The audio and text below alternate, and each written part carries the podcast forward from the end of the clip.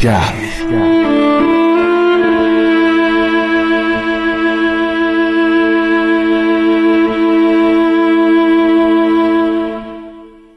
به نام یکتای بی همتا. ایرانیان سلام صبحتون بخیر.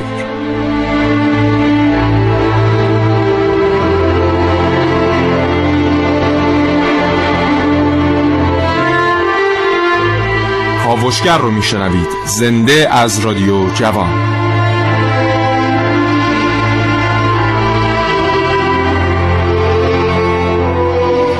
های زیادی هستند که موفق شدن ما رو به دنیای خودشون بکشونن. کاری کردن که ما داستانشون رو باور کنیم تحت تاثیر شخصیت هاشون قرار بگیریم با اونها بخندیم گریه کنیم عاشق بشیم یا فارق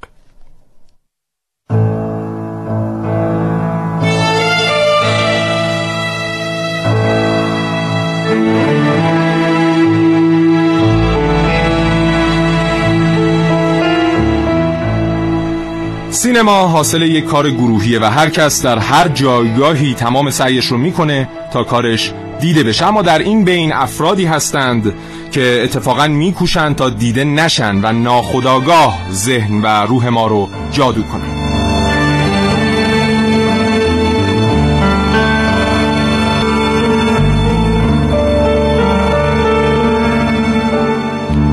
این کاوشگر رو با موضوع صنعت گریم و چهره پردازی در سینما بشنوید.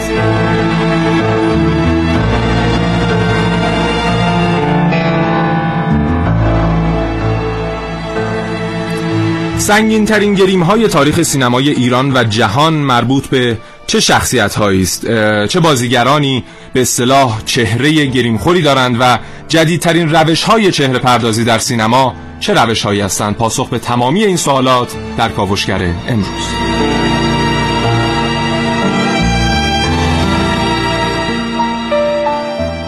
چهره متفاوت در تاریخ سینمای جهان در کاوشگر امروز با من حسین رزدی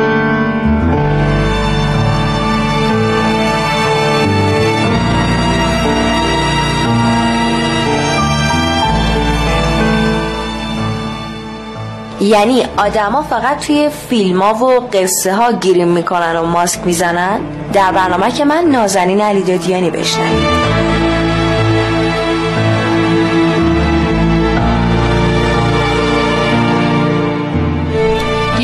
از یونان باستان تا ایران امروز. با من ونوس میرعلایی.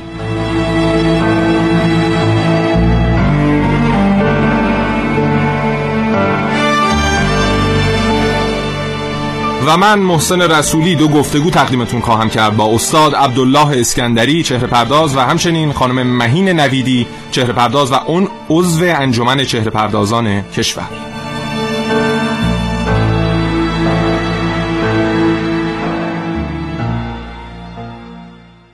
اما اگر بخوایم نگاهی بندازیم به تاریخچه گریم و چهره پردازی هنری اون چیزی که مربوط میشه به سینما باید برگردیم به دوران تئاتر. عصر تئاتر زمانی که بازیگران بر روی صحنه حاضر می شدند و برای اینکه در قالب شخصیت های مختلف بتونن ایفای نقش بکنند به خاطر حالا اون فاصله ای هم که با تماشاگر همواره در تئاتر هست فاصله بین صحنه تا تماشاگران سعی می‌شد از گریم ها و چهره های خیلی اگزاجره و اقراق شده استفاده بشه و خب در اون چیزی که حداقل از آن زمان تا به الان بوده همون گریم های دو بعدی بوده چیزهایی که مثلا با یک خط سایه یا پوترهایی که بر روی صورت زده می شده یا کلاهگیست و موارد دیگه تماما چیزهایی بوده که باعث می شده که اون شخص اون شخصیت از لحاظ ظاهری تقریبا بتونه بر روی صحنه ظهور پیدا بکنه و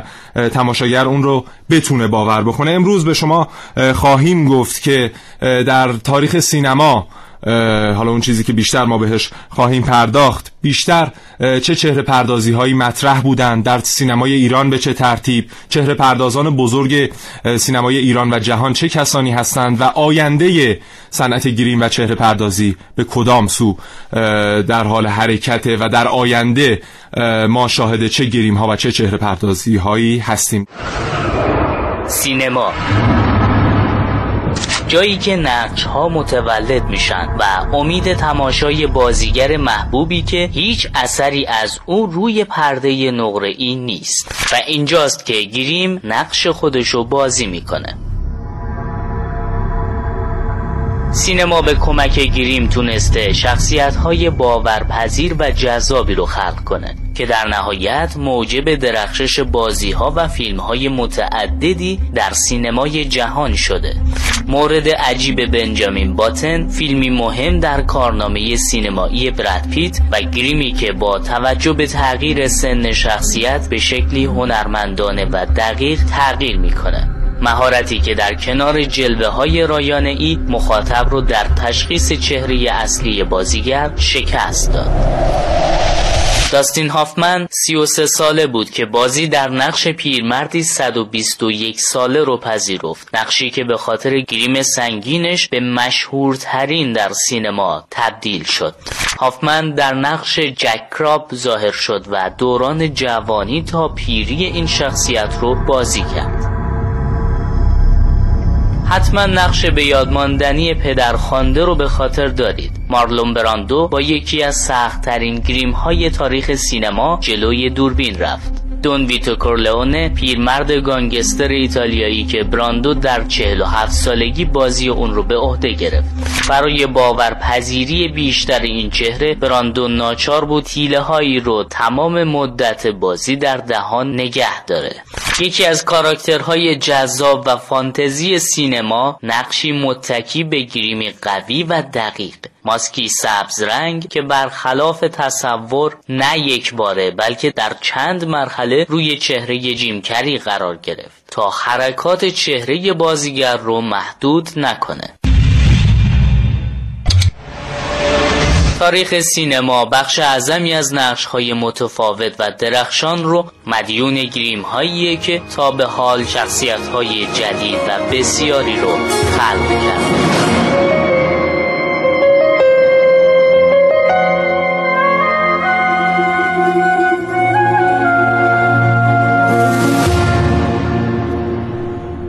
بله خب عکس تمامی این مواردی که حسین رضوی در, در برنامه کش بهشون اشاره کرده بود تمام این گریم ها رو در کانال برنامه کاوشگر کانال تلگرامیمون خواهیم گذاشت با آدرس کاوشگران کاوشگر جوان و علاوه بر این مواردی که حسین رضوی بهشون اشاره کرد دو سه مورد دیگه هم هستن که در تاریخ سینما بسیار ماندگار شدن گریم هایی بودن که خیلی مطرح بودن در زمان خودشون. به عنوان مثال گریم هیت لجر توی فیلم دارک نایت رایزز یا شوالیه تاریکی برمیخیزد هم بسیار گریم مطرحیه و خیلی نکته جالبی که در مورد این گریم هست اینه که خود بازیگر خود هیتلجر طراحی این چهره پردازی رو بر عهده داشت و این سلایه هر روز برای فیلم برداریم باید گریم روی صورتش انجام می‌شد و در نهایت هم همطور که خیلی از شما اطلاع دارید اسکار بازیگری رو بعد از مرگش دریافت کرد چون در سن 28 سالگی از دنیا رفت و تنها کسی بود که بعد از فوتش در واقع جایزه اسکار رو دریافت دریافت کرد. موارد دیگه هم هستن. حالا نکته جالبی که در مورد بازیگران سینمای جهان بخوایم بهش اشاره بکنیم علاوه بر این گریم های سنگینی که برای صورتشون بود همین مارلن براندو یا جیم کری یا همین هیث لجر درسته. حالا شاید بگیم مثلا سی درصد چهل درصد موفقیت اون شخصیت رو میشه به گریم اختصاص داد و مربوط دانست. ولی مابقیش بر, بر مربوط در واقع به قدرت بازیگری این افراد که حتی اگر این افراد رو شما بدون گیریم هم می‌دیدید می‌تونستن تا 70 درصد 80 درصد اون شخصیت رو برای شما دوباره بازسازی بکنن و علاوه بر هنر گیریم خب خود هنر بازیگری فرد بسیار تاثیرگذاره در همین تاریخ سینمای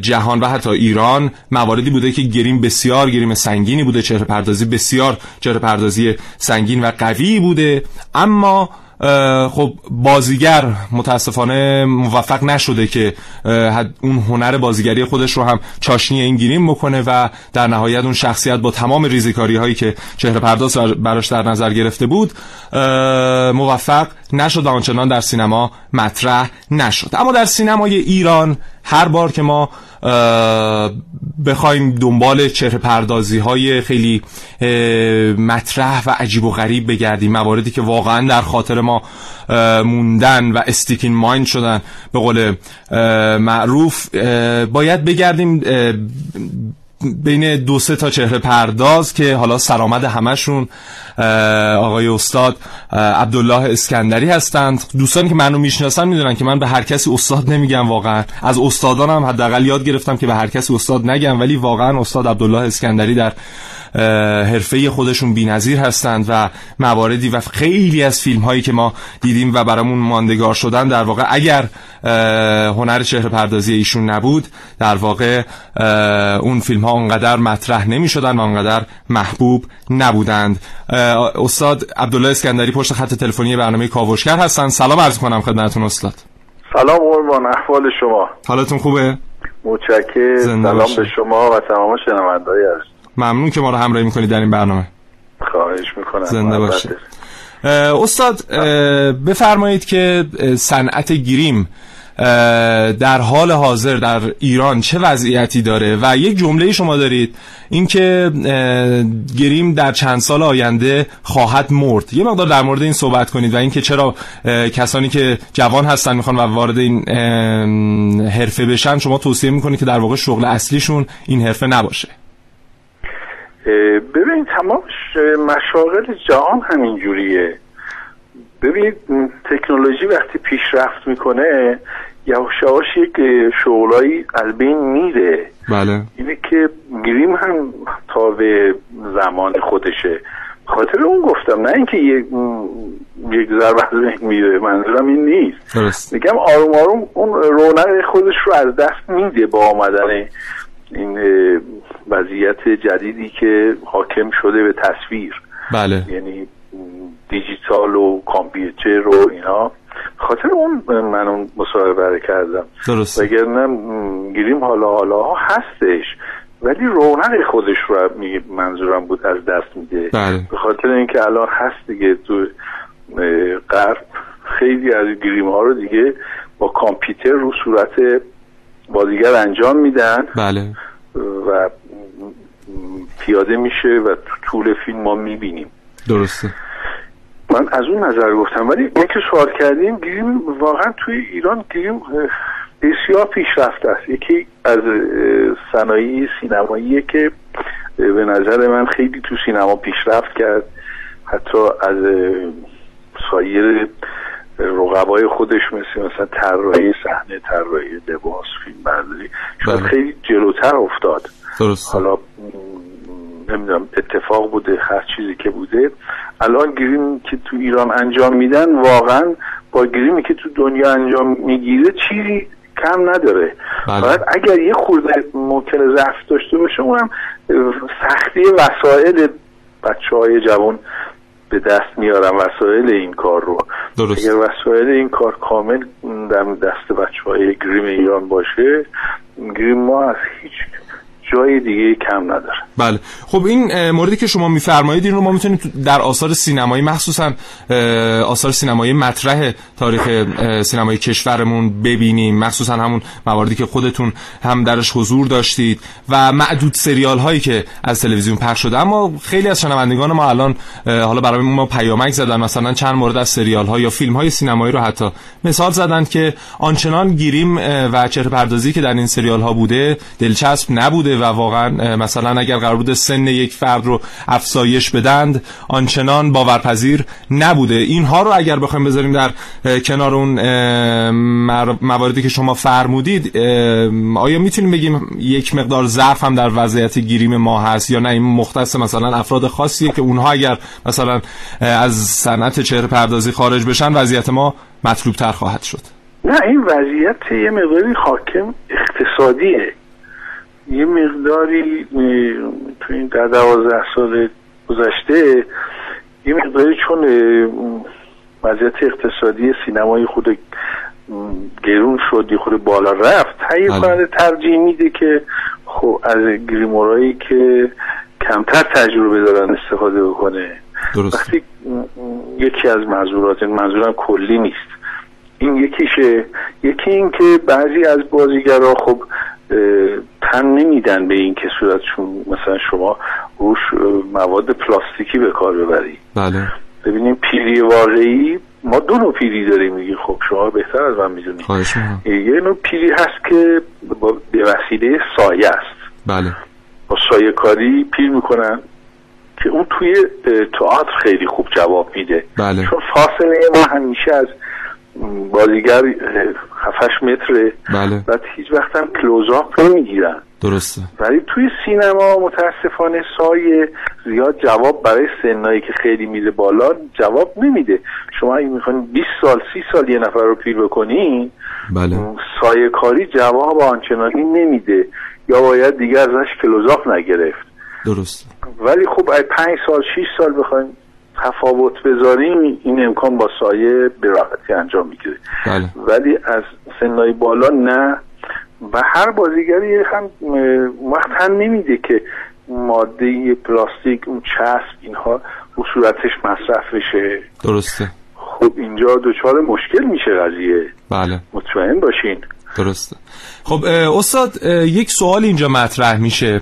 اینکه گریموری در واقع کارش حرفه ای تره و کارش رو بیشتر بلده که چهره پردازیش و کارش در واقع در اون فیلم دیده نشه. یعنی ما احساس نکنیم اون فرد گریم شده یا برعکس. گریموری حرفه‌ایه که کارش کاملا به چشم بیاد و ما وقتی بازیگر وارد قاب تصویر میشه در واقع بگیم عجب گریمی. کدوم یک از اینها در واقع حرفه‌ای بودن گریمور رو به ما نشون میده. ببین اون کار مهمه به نظر من. من زیاد به م، گیلمور ربطش نمیدم.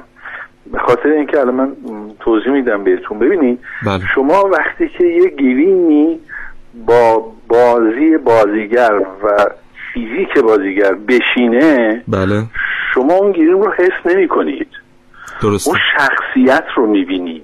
درسته. بعد که میگین که وقتی اون شخصیت داره بازی می‌کنه میگین عجب گریم خوبی کرده مثلا اون طرف.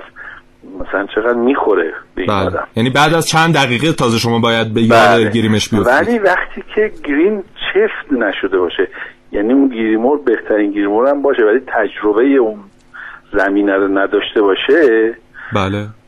اون گریم به اون صورت نمیشینه. اون گریم به اون فیزیک اون بازیگر نمیشینه.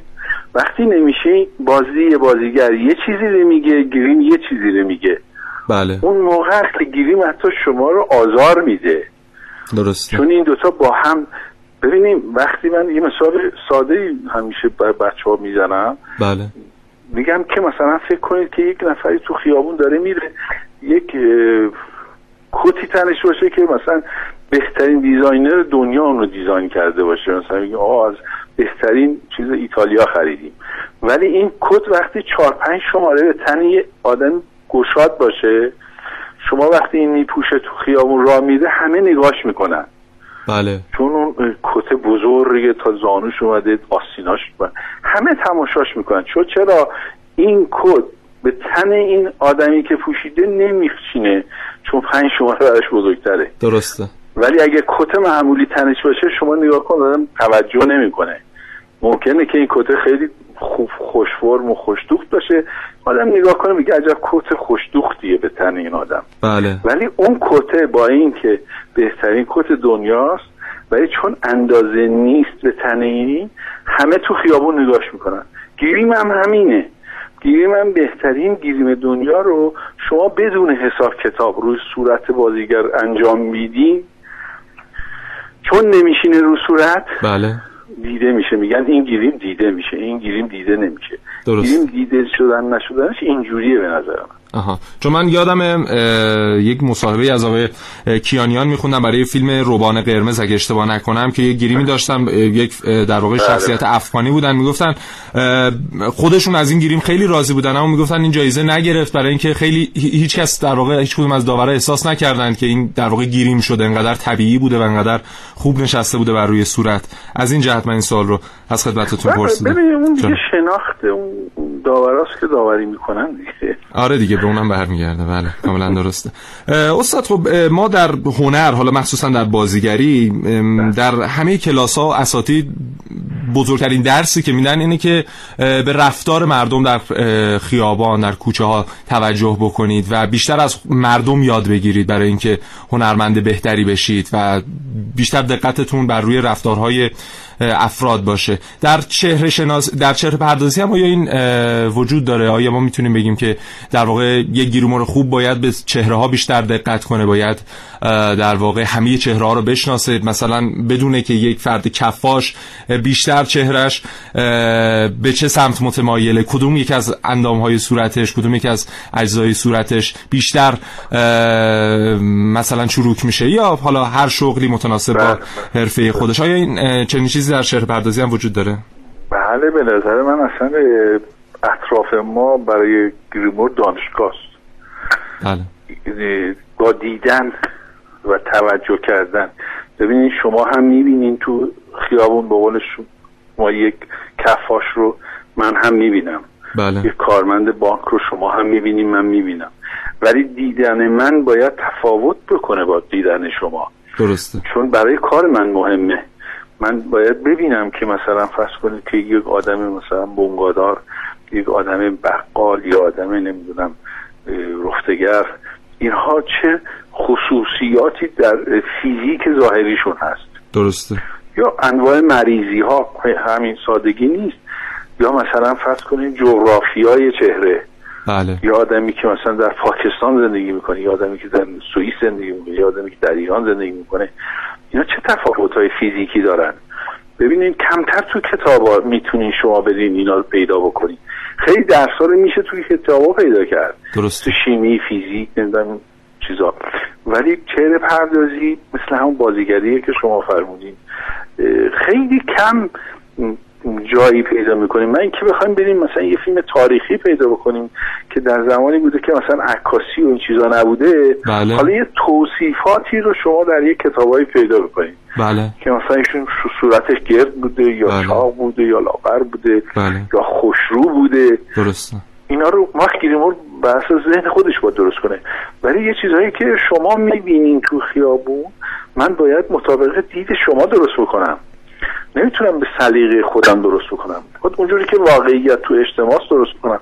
بله. پس با نگاه کردن تو اجتماع من خودم چون تجربی این کارم یعنی گیریم رو پیدا کردم و درست کردم.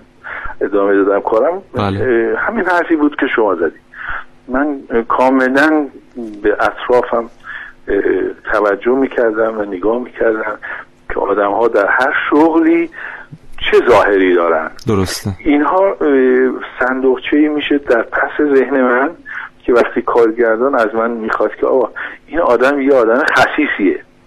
بله. آدم خصیص خصاصت درونش چه چیزای ظاهری رو صورتش پیاده می‌کنه؟ چه علمان هایی داره بر روی صورتش؟ بله. مثلا یه مریض چه سرماخورده یرقانی اینا چه خصوصیاتی رو صورتشون هست؟ بله. بله, بله درست میگی. خب استاد من الان پیج شخصی شما رو دارم نگاه می‌کنم. عکسایی از گیریم هایی که در طی سالیان گذشته انجام دادید بر روی این پیج هست و خیلی از اینها حالا مثلا چهره پردازی که بر روی چهره مرحوم خسرو شکیبایی استاد داروش ارجمند آقای محمود بصیری خانم کریمی و سایر موارد. هست خیلی از اینها ما در فیلم ها ندیدیمشون یعنی در همون مرحله تست باقی موندن. علتش چی بود؟ علتش اگزاجره بودن و در واقع اقراق زیاد در گیرمه یا نه؟ اصلا اون پروژه در واقع عملی نشد تا اینها. بعضیاش پروژه انجام نمی‌شد. بله.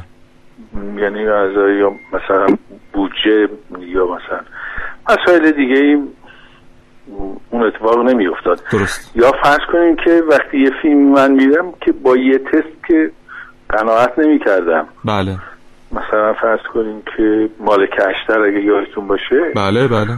من اکثر جاها گفتم. من پنج بار مثلا جلو آینه هی درست می‌کردم. من معتقد به این هستم که وقتی یک هنری رو شما انجام میدین باید اول کسی که قبول بکنه اون هنر رو خودتون هست درست یعنی اگر من یه نفر پیر می‌کنم باید اول من خودم باور کنم که این پیره. کاملا درسته بله.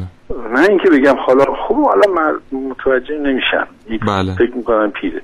درست اون جواب به نظر من نمیده. یا این مالک اشتره. بله. باید خودم وقتی جلو آینه مثلا مشغول گیری مثلا دارم گیری می‌کنم باید خودم نهایتا بپذیرم.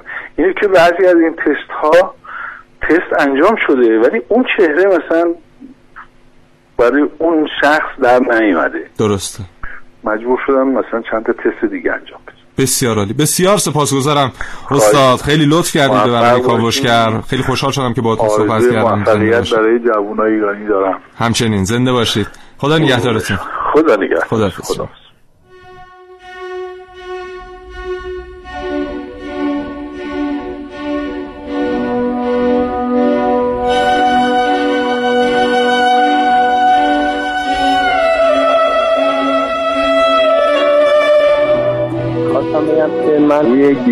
آقای پرویز پرستویی برای فیلم بادیگارد. واقعا احساس کردم که گیریم خیلی موثره و اینکه چقدر این شخصیت نزدیک به شخصیت های قاسم سلیمانی شده و با این کار چقدر تونستن چهره متفاوتی رو از یه شخصیت برجسته تاریخی خلق بکنه. واقعا جای تبریک داره از نظر من اینطوری بوده. با عرض سلام و خسته نباشید. من از فیلم واقعا مختارنامه بسیار راضی بودم. خیلی خوب درست کرده بودم. با تشکر جابر کریمی هستم. از کفاشی.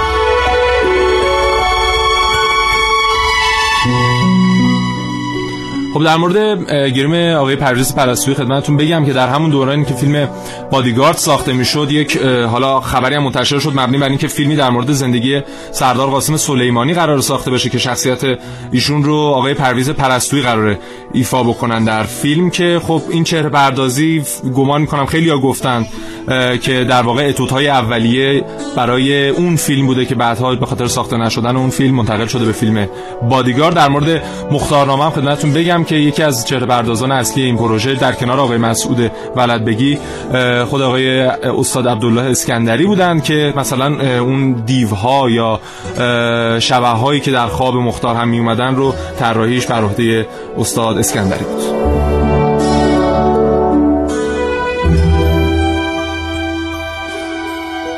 نظر من یکی از جذابترین نوع گریم هایی که می‌تونیم ما ببینیم روی چهره آقای براد پیت تو فیلم زندگی عجیب بنجامین باتن که به نظر من یک شاهکار گریم بود در زمینه صنعت گریم در ایران هم سریال مختارنامه گریم های بسیار عالی مثلا از آقای رضا ما مشاهده کردیم. خیلی ممنون فراد سیام هستم من از خدا.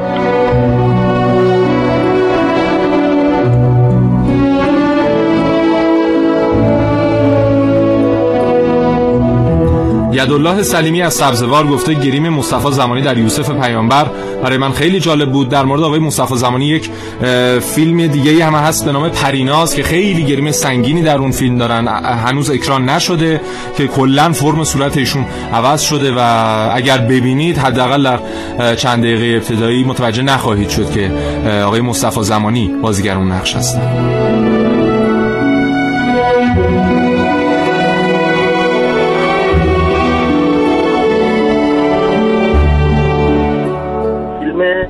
کلود اطلس و گیریم زیبای بازیگر معروف تام هنگس که چند تا گیریم مختلف توی این فیلم روی ایشون اجرا شده که حتی توی جاهای مختلف نمیشه اصلا ایشون رو تشخیص داد. خیلی متشکرم.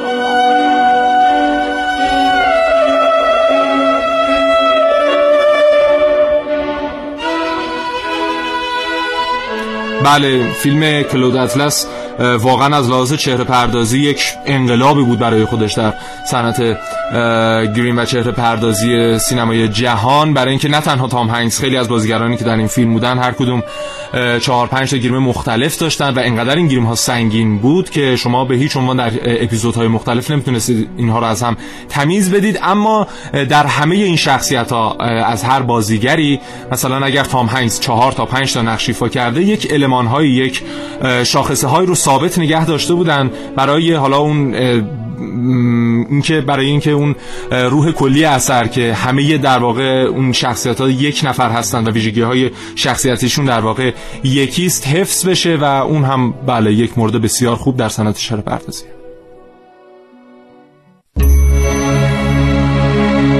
مدت ها بود به این فکر می کردم که صورتک های معروف خنده و گریه یعنی همون نقابای سیاه و سفیدی که لبهاشون به سمت بالا و پایین خم شده چه ربطی به تئاتر و هنر نمایش دارن و گذشتهشون به کجا برمیگرده؟ تا اینکه در جریان کاوش ها متوجه شدم که اگر در یونان باستان بازیگر بودم باید موقع اجرای نمایش به طور مداوم یکی از این دو صورتک خنده و گریه رو که به اسم کمدی و تراژدی معروفن رو به روی صورتم نگه می داشتم تا معرف کمدی یا تراژدی بودن نقشم باشن نقاب هایی که انگار در نبود حرفه چهره پردازی قدیمی ترین و کارآمدترین ابزار گریم در یونان باستان به حساب می اومدن.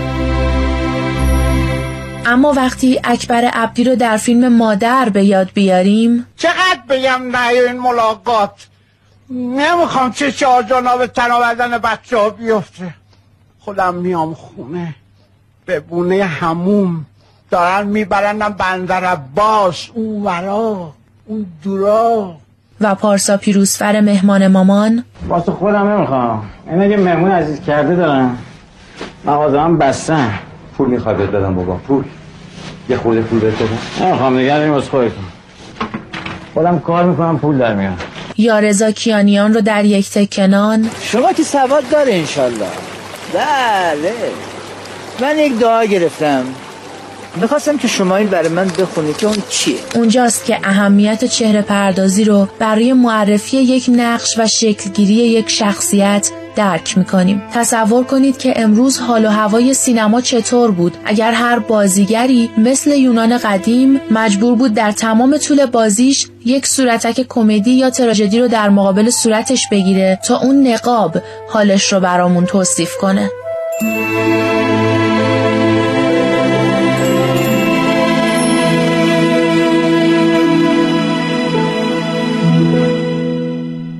بله خب خیلی از دوستان پیامک زدن و نحوه ارتباط با کانال تلگرامی کاوشگر رو پرسیدن که به چه طریق میشه عضو این کانال شد. شما در همون تلگرام اگر سرچ بکنید جستجو بکنید کاوشگر جوان.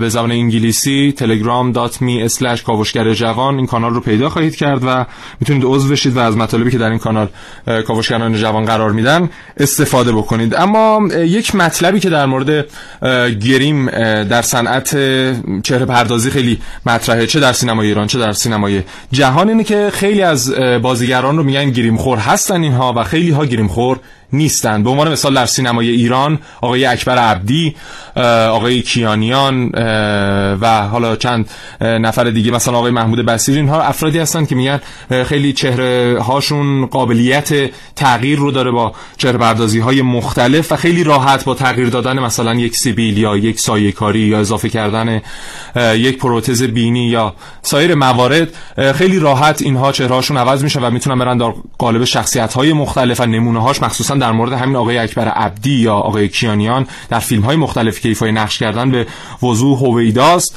و این خب هنر چهره پردازان عزیزمون مخصوصا استاد اسکندری رو که بیشترین همکاری رو با آقای عبدی داشتن رو هم نشون میده. در سینمای جهان هم افرادی هستن مثل جانی دپ که شما اگر فیلم های این فرد رو نگاه کنید چون خیلی هم فیلم های فانتزی بازی کرده جانی دپ مثل همون چی بود اون دستاش مثل قیچی بود؟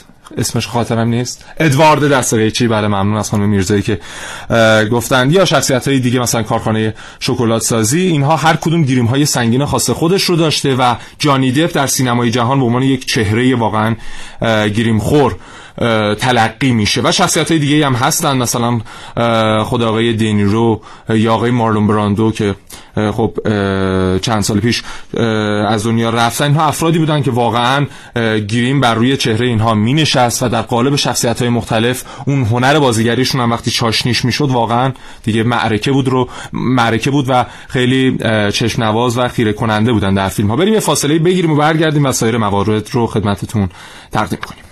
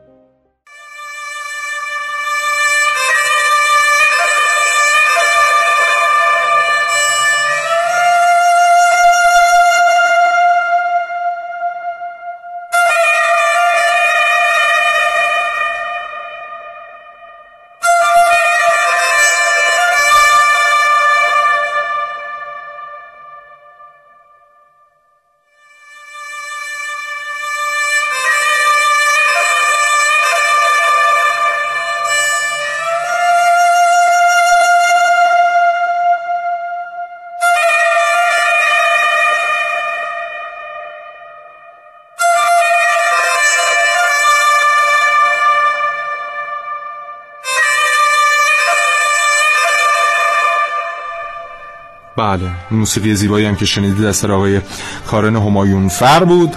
یک مناقشه بین چهره پردازان و گریمورها هست. اینکه خیلی هاشون در واقع اگر اجزایی به بدن فرد بازیگر هم اضافه بشه اون رو جزء گریم می‌دونن. خیلی ها هم معتقدند که نه.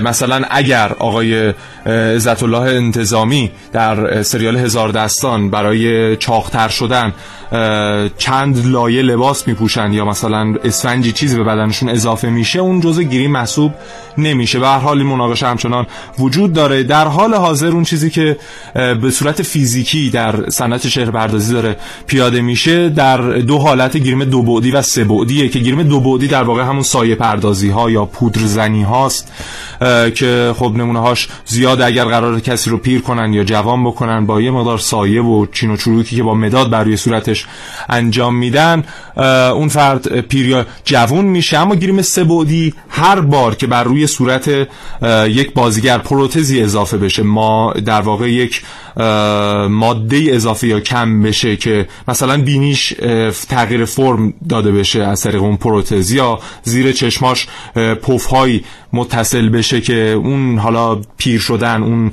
تغییر سن رو خیلی طبیعی تر جلوه بکنه اون میشه گیریم سه بعدی. گفتگو می‌کنم با خانم مهین نویدی یکی دیگه از گیریمورها و چهره پردازان مطرح سینمای ایران. خانم نویدی سلام عرض می‌کنم خدمتتون. سلام علیکم. حالتون خوبه؟ ممنونم لطف داریم. زنده باشید. ممنون که ما رو همراهی می‌کنید در برنامه امروز کاوشگر. بفرمایید خانم نویدی اینکه میگن چهره یک بازیگر گیریم خوره یا چهره بازیگر دیگری گیریم خور نیست؟ از نظر خود چهره پردازان آیا واقعا حقیقت داره یا ما نه؟ تمامی چهره ها رو می‌تونیم یک چهره گیریم خور؟ در واقع قلمداد کنیم و می‌تونیم هر نوع گیریمی رو برای چهرهشون با توجه به حالا ویژگی های فیزیکی صورتشون پیاده بکنیم. اول من سلام می‌کنم به شنوندگان عزیز و برایشون واقعا آرامش و آسایش آرزو می‌کنم. ما تمام بازیگرا رو می‌تونیم با تغییراتی ببینیم در چهرهشون چه با سایه کاری چه با قطعه. ولی معمولا وقتی میگن یه بازیگر صورتش گیری می‌خوره بازیگری که فوتوژنیکه یعنی وقتی که ما کوچکترین کاری رو صورتش انجام بدیم خیلی باستاب خوبی داره. مثل خانم خیراندیش. که من باهاشون چون خیلی زیاد کار کردم تصاویر زیاد ازشون دارم خیلی سریع میشه ایشون تغییر قیافه داد چون قیافشون در برابر دوربین خیلی فرق داره با پشت دوربین. درسته.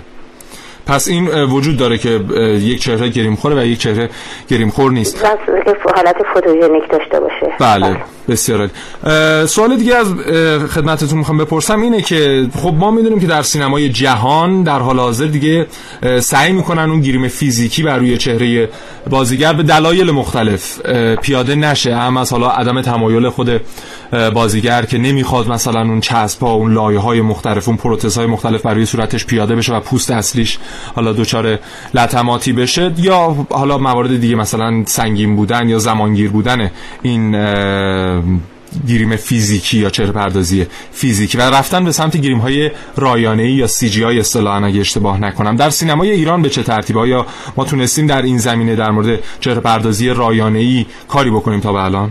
نه متاسفانه جوان تو ایران همچه اتفاق نیفتاده. فقط رایانه ای موقعی استفاده میشه که بخوان گریم سبودی انجام بدن. بله. گریم سبودی برای موقعی که بخوان طرف رو خیلی تغییر اساسی بهش بدن. حالا یا پیر خیلی شدید بکنن یا تیپ سازی خاصی براش بکنن.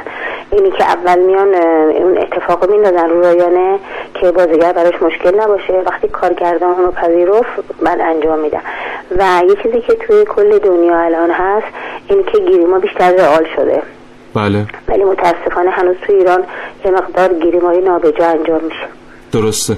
خب اینو ما مثلا در تئاتر خودمون هم می‌تونیم نگاه بکنیم که در ده سال گذشته مخصوصا حداقل کارگردانان تئاتر سعی کردن که شخصیت هایی که بر روی صحنه می‌برن آنچنان گیریمی نداشته باشن مثل مثلا تئاترای دهه 60 و 70 یا دهه قبل ترش این رو در سینمای خودمون هم در فیلم هایی که واقعا فیلم های مطرح هستن می‌تونیم ببینیم که حالا اینها هم مطابق سینمای جهان رفتن به سمت گیریم های یک مقدار رئالتر. بپردازیم به فیلم های تاریخی خانم نویدی. دو تا طرز تفکر در بین کارگردان ها وجود داره در مورد فیلم های تاریخی. زمانی که یک فیلم تاریخی قرار ساخته بشه مثلا در مورد یک شخصیت خاص خیلی از کارگردانان اعتقاد دارن که دقیقا همه اون ویژگی های ظاهری و تمام اون جزئیات چهره اون شخصیت باید در صورت بازیگر هم پیاده بشه تا کاملا مجسم بشه برای بیننده و مخاطب. اما خیلی هم معتقدن که نه مثلا یکی از این افراد آقای کیانوش ایاریه که آنچنان تلاشی نمی کنن برای اینکه حتما همون قیافه باشه و حتما همون حتی زمانی که مثلا فیلم های معاصر می سازن مثلا همین سریال دکتر قریب رو که دیدیم شخصیت های معروفی در این فیلم بودن که عکس هاشون هم بود حتی فیلم هایی از این افراد بود اما اون کاراکتری که ما در سریال دیدیم آنچنان تطابق ظاهری نداشت با شخصیت تاریخی. این رو چطور ارزیابی می‌کنید؟ کدام یک از این طرز تفکرها فکر می‌کنید درست داره؟ به نظر من وقتی که ما یک کار تاریخی می‌سازیم اون کارگردان یا تهیه کننده وقتی اقدام کنن به یک کار تاریخی مسلم باید یه تلفیقی از قدیم و جدید باشه. چون اگه بخوام مثلا یه کاری برای هزار سال پیش اتفاق افتاده مثلا نه دور اسلام بخوام نشون بدن هیچ وقت مخاطب اون رو جذب نمی‌کنه چون که لباس هم نباید اونطوری باشه. درست. وقتی لباس حتی صحنه و نظر من یه تلفیقی باید بین اون قدیم و جدید باشه تو هر کار تاریخی فرق نمی‌کنه مثلا فکر کن در چشم باد که من خودم بودم بله، مثلا بله. کلا پهلوی یا بله. مثلا یه کاری بود اسم پایان نمایش مال دوره قیام امام بود سال 42 درست. بعد من یادمه که توی اون موقع که فیلمو دادن تموم شد آقای زرقامی من به من جایزه دادن گفتن که برای من خیلی جذاب بود حتی آدما که تو مسجد بودن باورپذیر بود که مال سال 42 هست یعنی. منظورش هنرور و چیز بود سیاه لشکر. بله. اینکه باید یه تلفیقی از قدیم و جدید باشه که هم برای بیننده جذاب باشه هم باورپذیر باشه. نمی‌تونه که فقط رو قدیم فکر, فکر کرده بشه که جذابیت نداره و نمی‌تونه رو جدید فقط باشه که باز باورپذیر نیست. حالا این نمونه هم که خودتون اشاره کردید مثلا سریال در چشم باد به عنوان مثلا به عنوان مثال یکی از شخصیت معروفی که در این فیلم بود آقای سعید راد در شخصیت در قالب شخصیت رضا شاه بود که ببخشید من قبل. از شما توضیح بدی بگم من در چشم باد کتاب اولو کار کردم فقط. آها پس اون مال سردار جنگلا درسته. چون برای یه مشکلی پیش اومد نمی‌تونستم ادامه بدم. خب حالا مثلا همون شخصیت میرزا کوچک خان هم خب عکسایی از میرزا کوچک خان هست اما اون شخصیتی که ما در سریال دیدیم آنچنان اه، تطابق درست مثلا از لحاظ موها یا ویژگی های بدنی تطابقی نداشت. اه، اما خب ما خیلی باورپذیر بود برامون این که بله، مثلا کاملا درست میگین. ببینین کارهای تاریخی رو وقتی که کسی که وجود داشته یعنی ما دیدیم تاریخ معاصر رو حتما باید بازیگری که انتخاب بشه یه مقدار اقلا 50 درصد شبیه اون بازیگر از نظر هیکل ایست و یه مقدار آناتومی صورت باشه تا بله. بشه تبدیلش که به اون شخصیت. متاسفانه زمان همین در چشم بان خیلی بازیگر اومد ولی کسی رو نتونستن چون دیگه دقایق 90 بود چاره نداشتن که توی جنگل رو بگیرن و این بازیگری که انتخاب شد هیچ بچه تمایلی با میرزا کوچیک‌خان نداشت. ولی خب تا اونجایی که تونستن با لباس و با گیریم یه مقدار باورپذیر شد برای ملت. درسته. بسیار عالی. خیلی سپاسگزارم خانم مهین نویدی. چهره پرداز و عضو انجمن چهره پردازان کشور. موفق ممنونم. خدا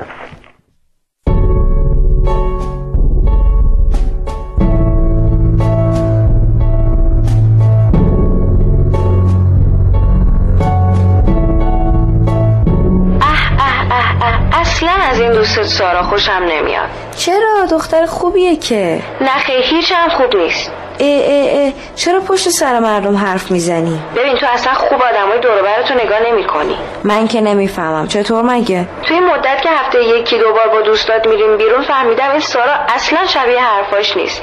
یه سری کتاب خونده فقط جمله های اونا رو حفظ کرده و به خورده شما میده. یعنی چی آخه این حرفا؟ یعنی دو دقیقه که حواسش به خودش نیست یکی دیگه میشه.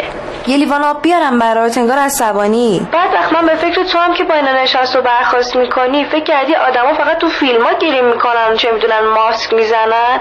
نه خیر بعضی از همین آدم بزرگا هم همش نقاب دارن همش ماسک می‌زنن همش فیلم بازی می‌کنن که چی؟ که آدم خوبی داستان باشن. تو باید حواست باشه. باشه باشه. به حرفات فکر می‌کنم. آروم باش دو دقیقه. بله فکر کن. خوبم فکر کن. یادت اون دفعه درباره اون دوستت بهت اختار دادم گوش ندادی. آخرش چی شد؟ سر همتون رو کلا گذاشت رفت. نذار دیگه این اتفاق بیفته. چشم چشم. بذار دو دقیقه برم با خودم تنها باشم. ببینم چی. خیلی خوب برو من اینجا.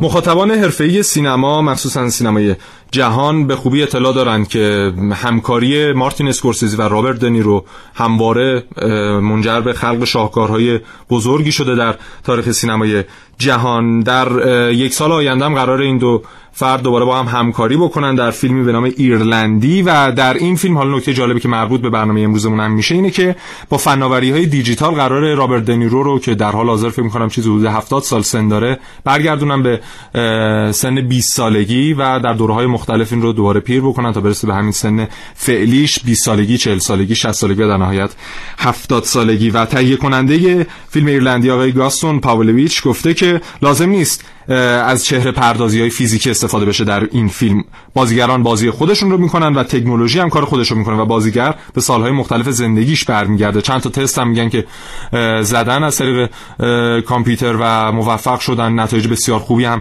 گرفتن و حالا نتیجهش رو باید تا یک سال آینده شاهد باشیم ببینیم که به چه ترتیب رابرت دنی رو در این فیلم ها در این فیلم جوان و جوانتر میشه. ولی بپردازیم به دنیای بازی های ویدیویی در واقع چهره پردازی فقط مربوط به فیلم ها نمیشه. در حال حاضر خیلی از بازی های ویدیویی سعی می‌کنند که چهره های مطرح سلبریتی ها و شخصیت های معروف رو در واقع یک ظاهرسازی بکنن به عنوان یک شخصیت کامپیوتری وارد بازی های خودشون بکنن. و فناوری های جدید هم خیلی کمک کرده در این زمینه. جدیداً فناوری به نام FaceWorks در سال 2016 در واقع شروع شد و در 2017 قراره یه مقدار قوت بگیره و خیلی از شخصیت های معروفی که شما در فیلم های سینمایی دیدید قراره وارد بازی های ویدیویی بشن از این طریق و در واقع یک اسکن سبودی از چهره اینها گرفته میشه و اینها مطابق همون ویژگی ظاهریشون در واقع یک مدل رایانه‌ای و کامپیوتری ازشون در بازی ها خواهد بود و کسانی که مثلا پیگیر سینما هستند و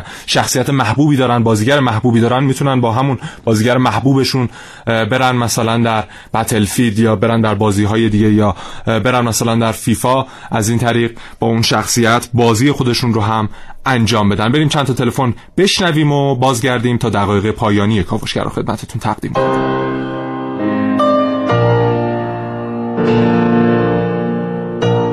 با سلام خسته نباشید خدمت دوستان عزیز در برنامه کاوشگر. من به عنوان مثال تو سینمای ایران می‌تونم از گیم متعدد آقای محسن تمامنده توی سریال شاکوش نام ببرم که واقعا استادانه بود و من لذت بردم. ممنون از برنامه خوبتون. یعقوب زاده هستم از تهران.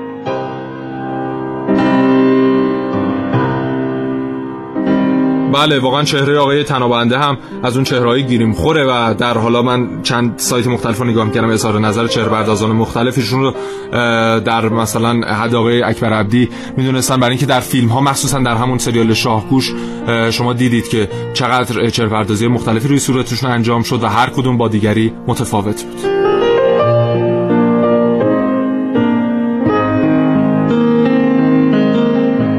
نظر من یکی اینکه گیریم ما نسبت به گیریم هالیوود یه ذره عقبتره. این یک. دو اینکه به نظر من گیریم آقای رضا کیانیان تو سریال مختارنامه فوق العاده بود. فیلم های خارجی هم که اگه بخوام نام ببرم فیلم آخر لئوناردو دیکاپریو که اسکار گرفت اگر اشتباه نکنم بازگشته فوق العاده بود. اون گیریمی که مثلا بعد جنگیدنش با اون خرسه اینقدر طبیعی رو بدن این بازیگر کار شده فوق العاده بود. فیلم بنجامین باتن هم که اصلا اوج گیریم واقعی بازیگر رو ما دیدیم.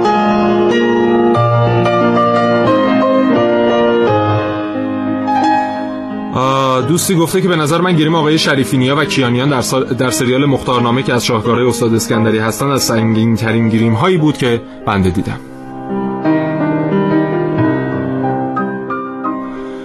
شکیبا مهران شکیبا از اصفهان گفته که به نظر من بهترین چهره پردازی که صورت گرفته در فیلم حوز نقاشی بوده بر روی صورت آقای شهاب حسینی و خانم جواهریان که خب قابل توجه ایشون بوده و موارد دیگه هم هست. مثلا برخی از دوستان به گریم خانم کتایون ریاهی نقش زلیخا در فیلم یوسف پیامبر اشاره کردن و موارد دیگه مالک اشتر و معاویه و اینها در فیلم امام علی.